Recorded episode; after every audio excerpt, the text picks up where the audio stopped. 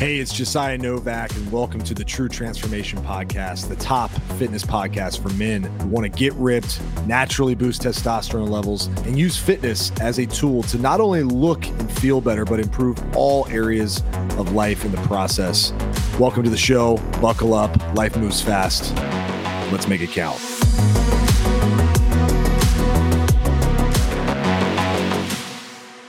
Let's talk about ways to increase your protein intake. I'm actually in the process of writing a blog that is outlining how to increase your protein intake. And I'll share a few of the tips with you today. I'll go through a few. First one, always build meals around your protein source, right? So, like when you're meal planning and you're going through, okay, I'm going to eat this, this, and this, make sure the meal that you're planning starts with what your protein source, the main protein source, is going to be. If you're making pasta, and you go, okay, I'm gonna have these noodles, I'm gonna have this sauce, we're gonna have bread on the side. Like there's no protein there really. But if you go, hey, I'm gonna start with making these lean turkey meatballs, you know, it's jam packed with protein.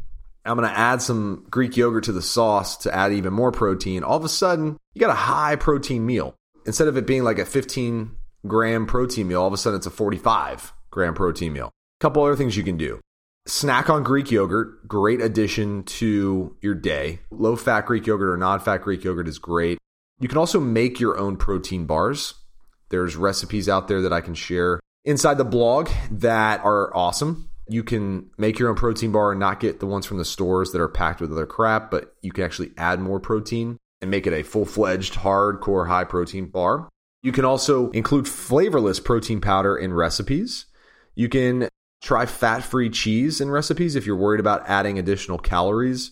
Fat free cheese is basically just protein. There's like a couple grams of carbs, but it's tons of protein. You can also use egg whites in recipes. Keep protein bars handy, or if you make your own, or if you get them from the store, just have them on hand where you wherever you are at your office, at home. Increase your protein serving sizes at meals. So if let's say for example you normally have like three ounces of chicken at lunch or three ounces of fish bump that up. You know, if you're eating out at a restaurant, ask for additional protein. Have five ounces instead of three. You start to add a significant amount just at each meal, not by having more meals, but just having more at that meal.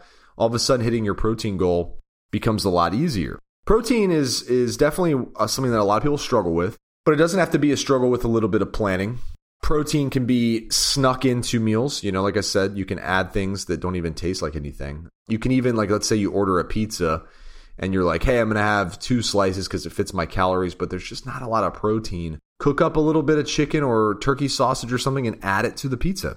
All of a sudden, you have a low fat protein source that's being added to a meal that, you know, might not have a ton of protein, but you can add your own protein. Don't be afraid to do that.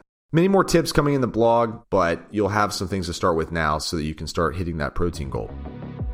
Thanks for listening to the True Transformation podcast. Make sure to subscribe and leave us um, a review.